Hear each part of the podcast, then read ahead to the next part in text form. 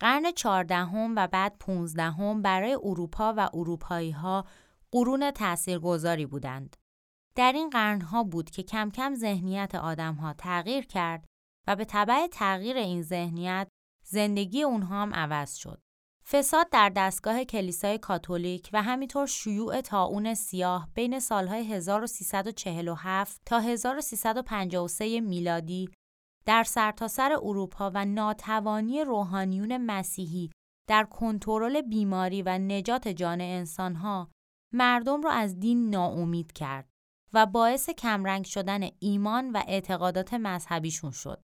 از طرف دیگه گسترش انسانگرایی به مردم کمک کرد تا به شیوه جدیدی به دنیا نگاه کنند و متفکرین به جای مسائل الهی روی مسائل انسانی تمرکز کنند.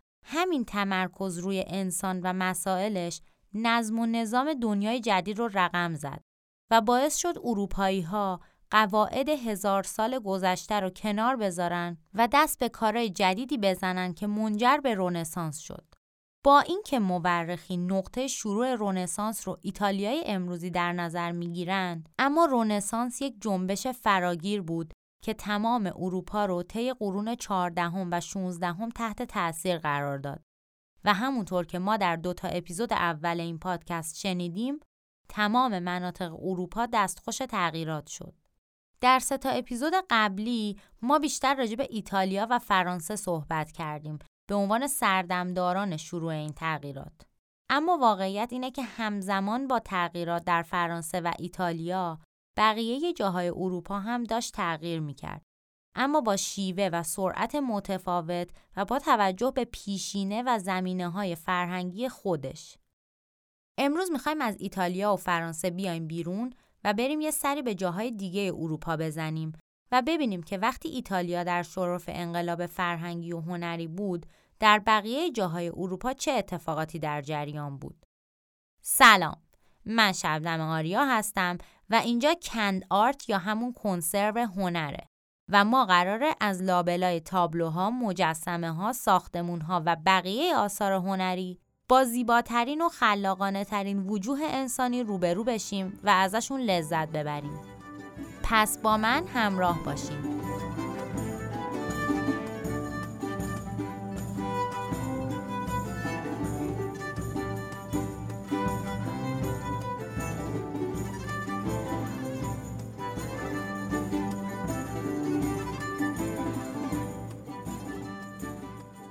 گفتیم امروز قراره راجع به بخشای دیگه اروپا در قرن 14 و 15 حرف بزنیم.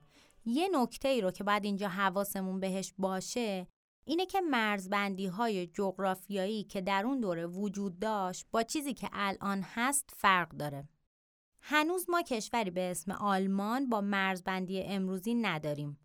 ایتالیای امروزی وجود نداشته و خیلی از کشورهای دیگه که امروز هستند هنوز درست نشده بودند.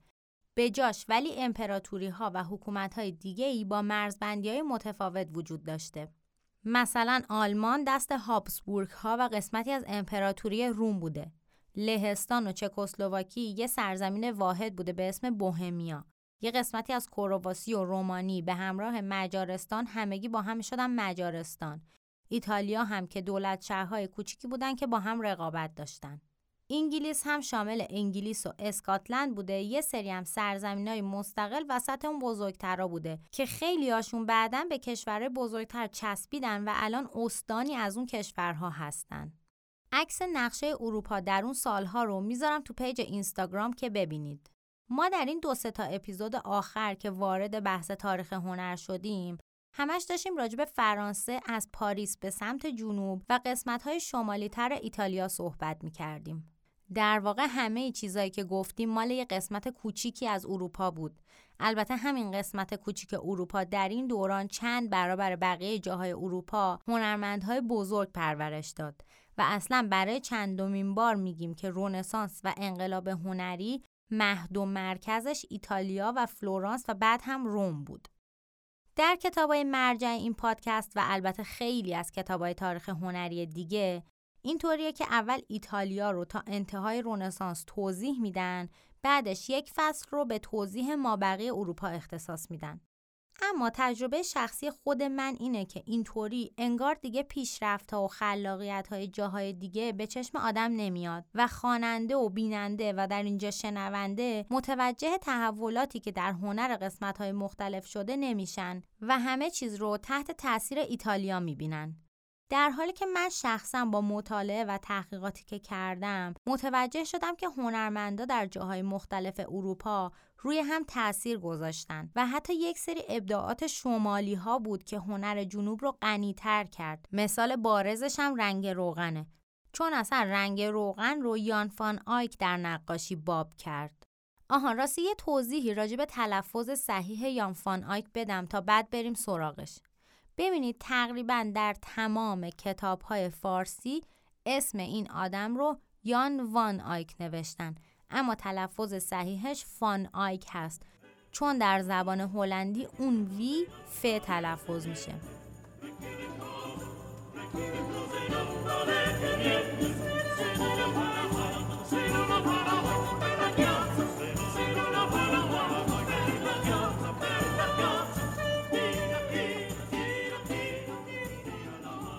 خب بریم سراغ مباحث اصلی این اپیزود اول از همه باید راجب معماری این دوران در قسمت های مختلف اروپا یه توضیحی بدم که قبلا هم فکر می‌کنم در اپیزود 3 بهش اشاره کردم ببینید در قرن 14 و 15 و حتی تا آخر قرن 16 هم معماری در قسمت های مختلف اروپا در همون سبک گوتیک باقی موند و خیلی نوآوری خاصی در معماری اتفاق نیفتاد. فقط شاخه های مختلف گوتیک مثل گوتیک مزین که راجع بهش حرف زدیم یا گوتیک قائم که تمرکزش روی خطوط قائم بلند بود به طراحی ها اضافه شد. یکی از زیباترین بناهای طراحی شده به سبک گوتیک مزین در شمال اروپا هم کلیسای جامع اکسیتر در جنوب غربی انگلستان هست. ساخت این کلیسا حدود 300 سال یعنی از سال 1112 تا 1400 میلادی ادامه پیدا کرد. سبک معماریش نورمن و گوتیکه اما قسمت هایی که در 100 سال آخر ساخته شده گوتیک مزینه و اصلا نمای ساختمون یکی از مثال های بارز گوتیک مزین، توریکاری و اجرای ریزکاری در شمال اروپاست. از بین طراحان این بنای زیبا فقط اسم یک نفر رو می‌دونیم ویلیام جوی طراح و معمار انگلیسی که یکی از اساتید سبک گوتیک مزین بوده و طبق نوشته ویکیپدیا در سال 1324 مسئول ساخت پروژه کلیسای جامع اکسیتر شده. البته اون در سال 1348 در اثر طاعون درگذشته. اینجا چون توی منابع اطلاعات در مورد طراح این کلیسا نبود من از ویکیپدیا کمک گرفتم. ولی فکر می‌کنم اشتباه باشه تاریخا.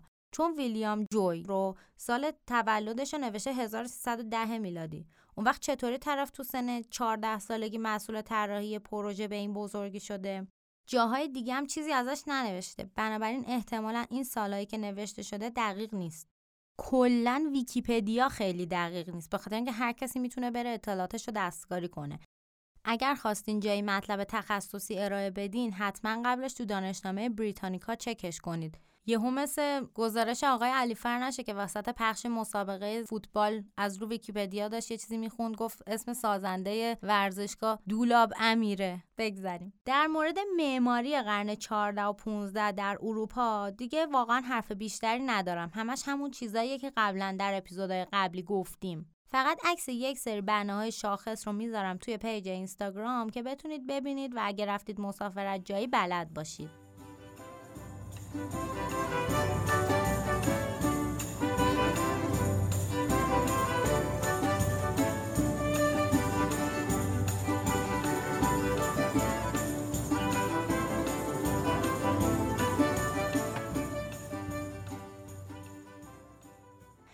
هرچقدر در مورد معماری شمال و شرق اروپا حرفا کم بود در عوض در مورد نقاشی و مجسمه سازی کلی حرف داریم که بزنیم.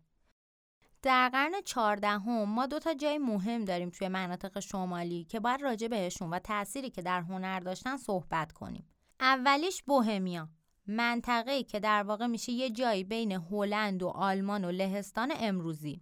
از اونجایی که بوهمیا سر راه داد و ستد بقیه جاها بود تبدیل به مرکزی شد که از طریق اون ایده های ایتالیا و فرانسه به جاهای دیگه گسترش پیدا کرد و تا انگلستان هم رسید چون ریچارد دوم پادشاه انگلستان با آند و بوهم ازدواج کرده بود روابط بین انگلیس و بوهمیا هم زیاد شده بود و از همین طریق این ایده ها به انگلستان راه پیدا کرد از دل همین داد و ستدهای اقتصادی و فرهنگی یه سبکی در شمال اروپا و در اواخر قرن چهاردهم به دنیا اومد به اسم سبک بینون ملل.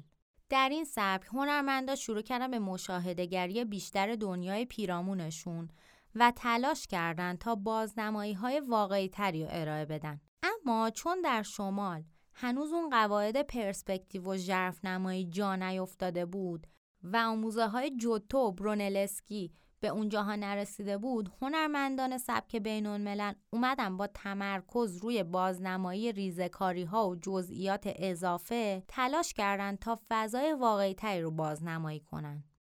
یکی از نمونه های عالی این تلاش تابلوی دولته ویلتون هست که بنده سالهای سال به اشتباه فکر می‌کردم اسمش دولته ویلتونه چون که تو کتاب گامبریج اون وسط دو تا لطای تابلو افتاده وسط صفحه بندی کتاب و خیلی معلوم نیست که این تابلو از دو تا لط تشکیل شده. املای واژه هم در نسخه های قدیمی کتاب گامبریج یه جوریه که فکر می‌کنم خود ویراستارم همین فکر رو می‌کرده. ولی حالا شما حواستون باشه اگه خوندین کتاب رو اشتباه منو نکنید. دولته ویلتون یک تابلو هست که روی دو تا لت چوبی به روش تمپرا یا زرد تخم مرغ کشیده شده و توسط دو تا لولا به هم وصله که این امکانو میده که مثل کتاب باز و بستش کرد. توی انگلیسی بهش میگن Wilton Diptych. اگه خواستین search کنید بدونید. ما هم عکسشو می‌ذاریم البته توی پیج اینستاگرام. موضوع اثر ترکیب یه موضوع مذهبی با خانواده سلطنتیه اینطوری که توی این تابلو ما ریچارد دوم رو می‌بینیم که به حالت دوزانو و در حال نیایش روی زمین نشسته. یحیای تعمید دهنده و دو تا از قدیس های حامی خانواده سلطنتی دارن اونو در برابر مریم مقدس که بچه به بغل روبروش وایساده شفاعت می‌کنن. دورشون هم پر از فرشته هایی با نشان سلطنتیه یعنی گوزن نر سفید با شاخهای طلایی. بازم ماها وقتی دفعه اول این تابلو رو می‌بینیم احتمالا به نظرمون یک اثر معمولی حتی قرون وسطایی بیاد یه جورایی چون زمینش که کلا طلاییه صورتها خیلی فرقی با هم ندارن و فضاسازی خاصی انجام نشده برای اطراف سوژه ها اما وقتی بیشتر دقت می‌کنیم می‌بینیم هنرمند ناشناس این اثر چقدر در بازنمایی لباسا، حالتهای چهره، دست و پاها، حالت احساسی آدما تلاش کرده. چقدر خطوط نسبت به قبل نرم شده. چقدر به جزئیات تزئینات لباسا و پارچه ها دقت شده و همین بازنمایی جزئیات ریز ریز باعث میشه شما در نگاه اول خیلی متوجه نشی که تابلو عمق نداره. ضمن اینکه هنرمند و نقاش این اثر از سایه روشنها هم برای بازنمایی واقعی سوژه ها و لباس ها استفاده کرده. مثلا یحیای تعمید دهنده رو وقتی نگاه می‌کنیم که یه تیکه پارچه دورشه و یه بره سفیدم که نماد حضرت عیسی هست توی دستشه پوست دست و پاهاش قشنگ سایه روشنه و خب خیلی به بازنمای واقعی نزدیکه. دولته ویلتون در اواخر قرن 14 کشیده شده و در نشنال گالری لندن نگهداری میشه. اگه رفتین نایب و زیاره باشین.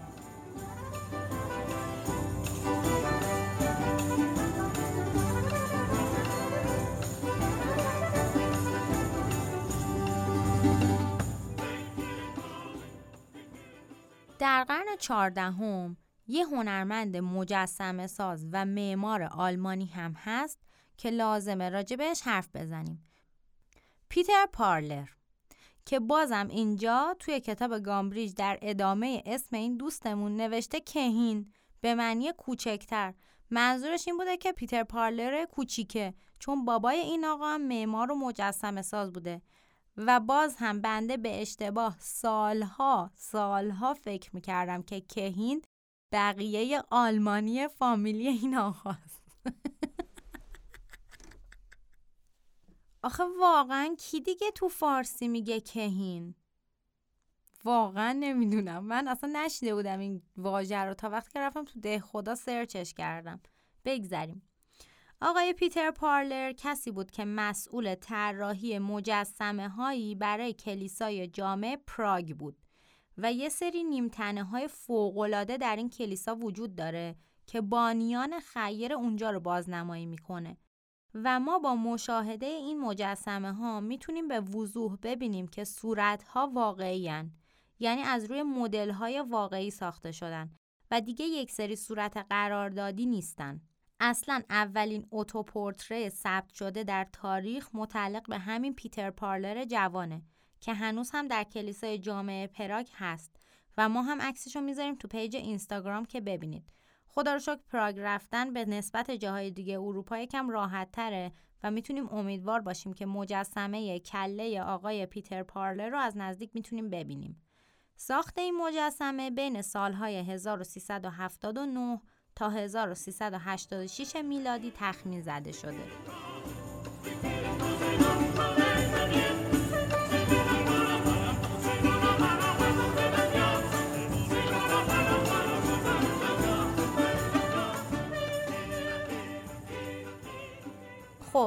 به قول این اینفلوئنسرهای اینستاگرامی الان می‌خوایم با هم آماده شیم بریم به یک بندر مهم در شمال بلژیک امروزی. بروژ فرانسویش. بروژ انگلیسیش. بریم ببینیم چه خبر بوده.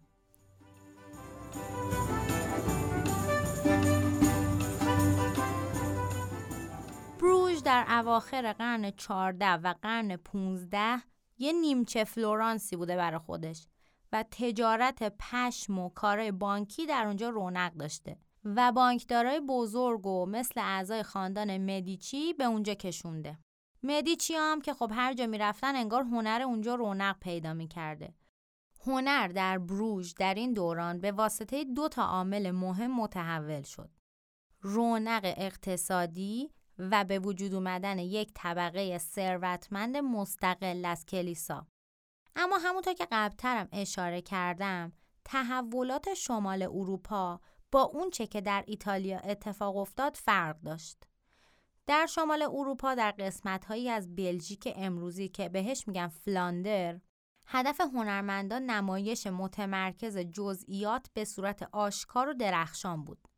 در حالی که در ایتالیا هنرمندها بیشتر شیفته ساختمان موجود در پس شکلهای ظاهری یعنی پرسپکتیو، ترکیب بندی، تشریح، مکانیک، حرکت بدن و تناسبات بودند. نقاش های شمالی سعی می‌کردن که خود شکل ظاهری و سطوح درخشان و رنگی اشیا رو نشون بدن.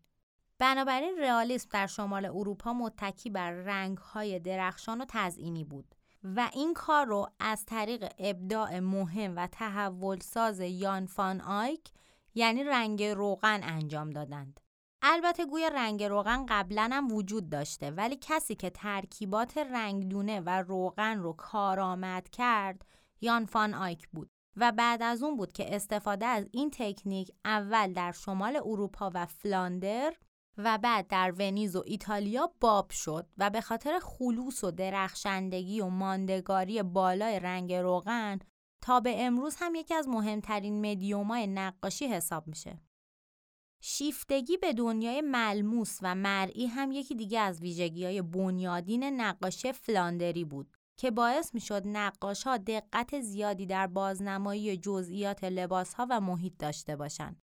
ولی تا قبل از فان آیک یه چیزی هنوز کم بود توی نقاشی ها و اون هم اصل حرکت درونی یا انتقال وزن یا ایستایی متعادل در نقاشی هاست یا همون ترکیب بندی ما بهش میگیم. بچه ها بذارین اینجا حالا که بحثش شد یه چیزی راجع به ترکیب بندی بگم چون احتمالا در اپیزودهای بعدی بهش می‌رسیم. مبحث عناصر بسری در درک آثار هنری بعد از رونسانس متعالی خیلی خیلی مهم میشه. نقطه و خط و تجمع و پراکندگی و این چیزا که بهش میگیم عناصر بسری یعنی از یه جایی به بعد شما برای درک آثار هنری احتیاج دارین که عناصر بسری و تأثیری که این عناصر به بیننده القا می‌کنه رو بدونید. چون هنرمندا با استفاده از همین عناصر بخشی از احساساتی رو که می‌خوان به ما القا می‌کنن.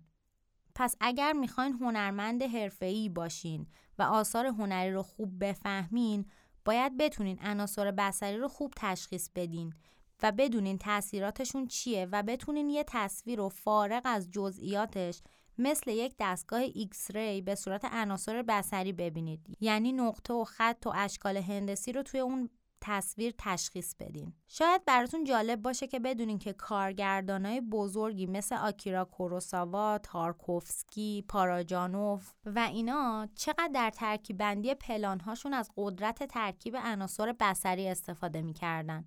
چند وقت پیش من داشتم یکی از فیلم های کروساوا رو می‌دیدم به اسم یوجینبو که صحنه اولش یعنی یکی از صحنه اولش این بود که ما یه عده آدم رو در فضای بسته می‌دیدیم که خودشون و تمام خطوط دوروبرشون عمودیه و کاملا می‌تونستیم بفهمیم که این آدما توی این موقعیت گیر کردن مثل زندان.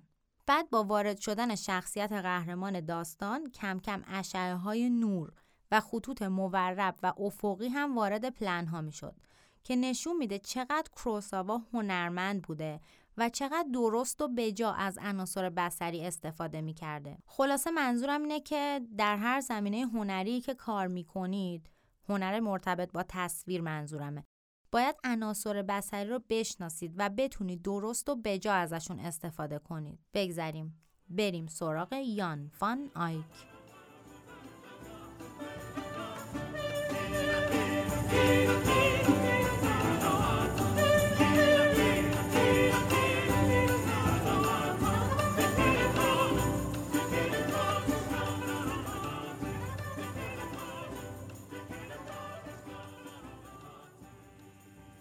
یان فان آیک قبل از سال 1395 میلادی یعنی بین سالهای 1380 تا 1390 میلادی در ماسیک یه جایی در بلژیک امروزی متولد شد. گفته میشه که هوبرت فن آیک که اون هم هنرمند و نقاش بود برادر یان هست ولی خیلی شک و شبه توش هست. فان آیک از سال 1422 در دربار کنت هلند یعنی جان از باواریا به عنوان نقاش سلطنتی یا یه چیزی تو همین مایه ها مشغول به کار بود. تا زمان مرگ کنت در سال 1425 میلادی. این سالهایی که داریم راجبش حرف می‌زنیم میشه قرن نوح شمسی. توی ایران میشه زمان قراقویونلوها اگه دوست دارین همزمانیشو بدونین البته. برگردیم سراغ بحث اصلی فان آیک بعد از کنت هلند به دربار فیلیپ دوک برگوندی رفت که قدرتمندترین حامی هنرمندان در اون دوران بود و تا زمان مرگش در خدمت اون باقی موند. در قبال حمایت های دوک فان آیک در یک دهه بعدی یک سری مأموریت های سری برای دربار انجام داد که در یکی از معروفترین مأموریت هاش به Iberian Peninsula در اسپانیا رفت و از ایزابلا برای فیلیپ خواستگاری کرد. یان مستقیما در مذاکرات مربوط به این ازدواج دخالت داشت و مأموریت داشت که فیلیپ رو با پرتره‌ای که ازش کشیده بود برای ایزابلا present کنه. خیلی جالبه واقعا. نقاش دربار رو فرستادن خواستگاری. حالا بریم سراغ شخصیت هنریش. کارهایی که از فان آیک باقی مونده بیشتر متعلق به دهه های آخر عمرش و زمانیه که از لحاظ کاری به بلوغ رسیده بود. و رئالیسم و واقع گرایی در کارش مشهود بود. احتمالا ملاقات با هنرمند هلندی اصل بزرگ اون زمان یعنی رابرت کمپین تاثیر زیادی روی رشد فان آیک داشته و اصلا میگن فان آیک تکنیک استفاده از رنگ روغن رو از کمپین یاد گرفته. البته این از ارزش کارش کم نمی‌کنه. چون در واقع فان آی کسی بود که این تکنیک رو ارتقا داد و تونست برای اجرای بافت ها و نورها و جلوه های ویژه طبیعت ازش استفاده کنه. واقع گرایی در آثار فان آیک به حدی بود که سیریاکوس دانکونا انسانگرای ایتالیایی در موردش گفته انگار که دست طبیعت خودش اونها رو کشیده نه دست انسان. برای فان آیک naturalism فقط یه تکنیک بازنمایی نبود بلکه طبیعت براش تجسم خداوند بود بنابراین اون نقاشی هاشو با نمادهای مذهبی که در وسایل روزمره استحاله شده بود پر می‌کرد. حتی نور هم در نقاشی های فان آیک استعاره ای از خداست. از مهمترین آثار فان آیک میشه به تابلو محراب کلیسای جامع گنت شهری در بلژیک امروزی و پرتره آرنولفینی اشاره کرد. این شهر گنت رو تو دانشنامه بریتانیکا گنت تلفظ می‌کنه ولی توی کتاب گامبریچ نوشته گان. اگه کتاب رو خوندید بدونید این همونه. در قاب تزئینی کلیسای جامع شهر گنت ما شاهد صحنه‌ای از خود این شهر در پس زمینه داستانهای مذهبی هستیم. اصل ماجرای این قاب مکاشفه پرستش بره است که یکی از مکاشفات یوحنای حواری هست. می‌دونیم هم که بره نماد مسیحه. در قسمت بالای تابلو هم خدای پدر خیلی با ابهت کشیده شده و حالا عکسش رو که بذارم تو پیج می‌بینین منظورم از با ابهت چیه.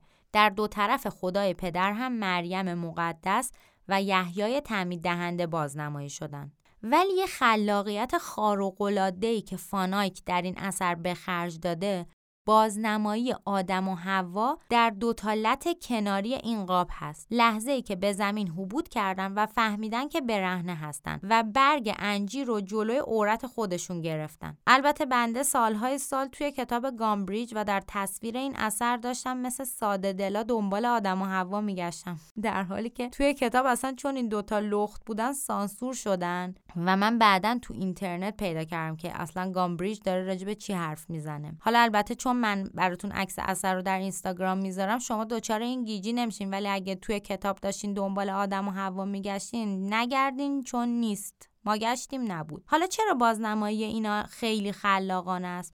چون فانایک برعکس هنرمندای ایتالیایی در اون دوران که به تقلید از هنرمندای باستان بدنهای خیلی پرفکت و ایدئال و بیعیب و نقص رو بازنمایی می‌کردن از دو تا مدل واقعی و با نهایت وفاداری برای بازنمای آدم و هوا استفاده کرده.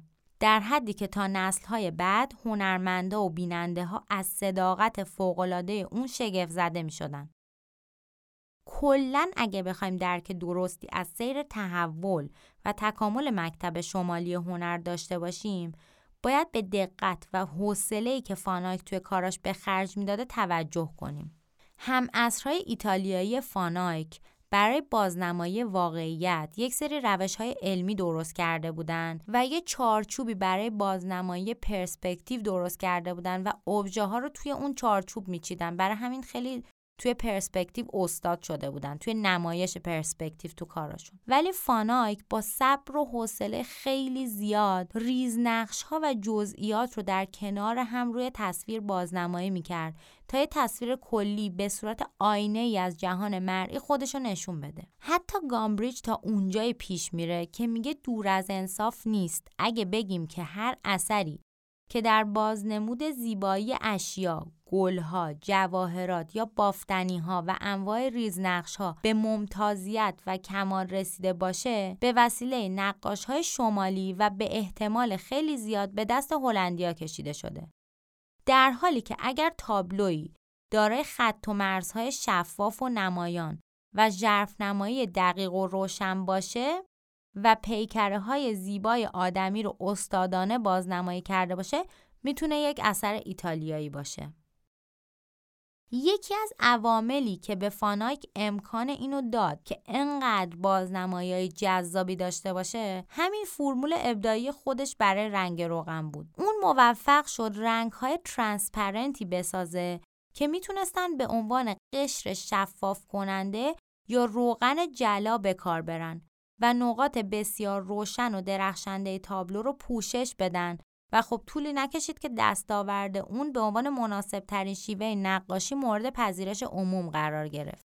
گفتیم فان آیک دو تا نقاشی خیلی شاخص داشت. یکیش که همون قاب تزئینی محراب کلیسای جامعه گنت بود. یکی از نقاشی های دیگهش که واقعا میشه گفت در نوع خودش شاهکار حتی هنوز که هنوزه هم به عنوان یه شاهکار ازش نام برده میشه پرتره‌ای بود که فان آیک از یک بازرگان ایتالیایی به نام جووانی آرنولفینی و همسرش کشید گویا این آقای آرنولفینی یک بازرگان ایتالیایی بوده که به همراه نوعروسش برای تجارت به هلند سفر کرده بودن ببینید وقتی ما راجع به این اثر رو حرف می‌زنیم اینو باید خیلی بهش دقت کنیم که ما داریم راجع به دوره حرف می‌زنیم که هیچ عکس و دوربینی وجود نداشته و ثبت کردن یک لحظه انقدر واقعی و با جزئیات واقعا در نوع خودش شگفتانگیز بوده. یعنی در واقع فانایک اومده یک گوشه ساده ای از جهان واقعی رو در یک لحظه ناگهانی روی بوم ثبت کرده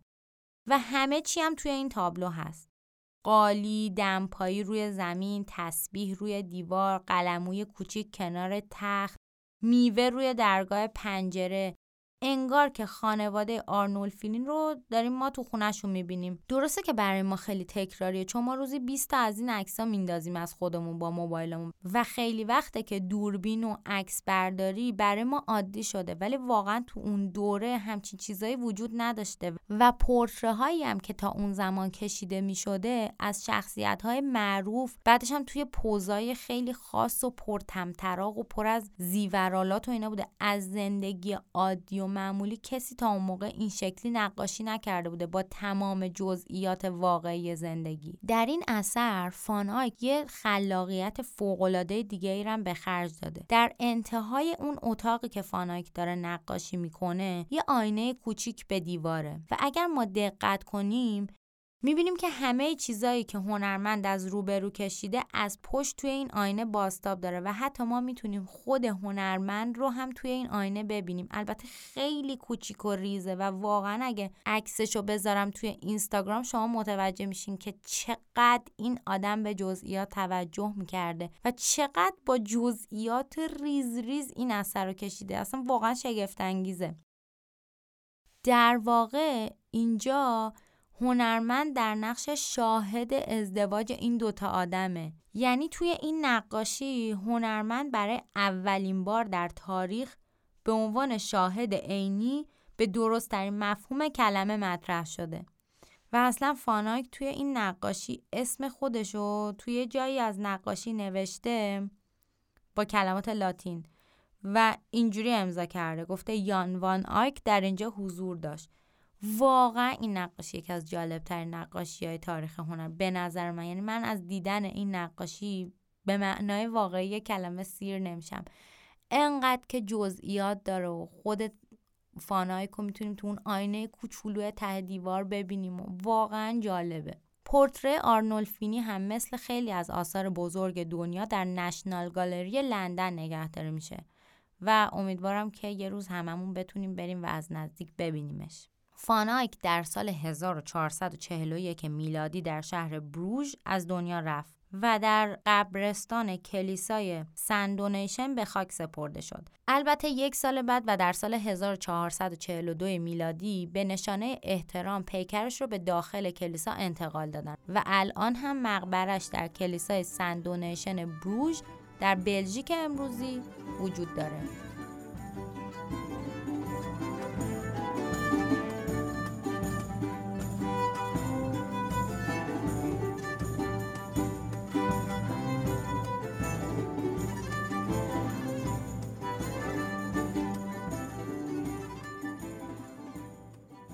اپیزود ششم پادکست کنسرو هنر همینجا تموم میشه. الان یادم افتاد که توی اپیزود قبلی آخر اپیزود به جای اپیزود پنجم گفتم اپیزود پونزدهم. ایشالا که ما به اپیزود پونزدهم برسیم ولی به خاطر این اشتباه لفظی ازتون عذرخواهی می‌کنم. در اپیزود ششم ما روند تحول هنر رو در قسمت شمالی اروپا همزمان با شروع انقلاب هنری در ایتالیا بررسی کردیم. و متوجه شدیم با اینکه در فلورانس نوابق هنری دور هم جمع بودن اما شمالی ها هم نوابقی مثل یان فان آیک رو داشتن که با ارتقای تکنیک رنگ روغن و بازنمایی ریزکاری ها و جزئیات تونست شاهکارهای هنری ماندگاری رو خلق کنه. به جز یان فان آیک و کسایی که امروز راجع بهشون حرف زدیم در شمال اروپا هنرمندای دیگه هم در این دوره بودن که آثارشون رو به همراه یه سری توضیحات مختصر توی page اینستاگرام براتون خواهم گذاشت. در اپیزود بعدی که خودم عاشقشم دوباره برمیگردیم ایتالیا و میریم سراغ رونسانس متعالی و هنرمندای نابغه و شاهکارهایی که خلق کردن. بی صبرانه خودم منتظر اپیزود بعدی هستم. شما هم منتظر باشین چون خیلی اپیزود باحالیه. تا هفته بعد که اپیزود باحالمون در بیاد بهتون توصیه می‌کنم که برین و اینستاگرام ما رو چک کنین و آثاری که راجبش حرف زدیم و با دقت ببینین. مراقب خودتون و قشنگیاتون باشین. خداحافظ!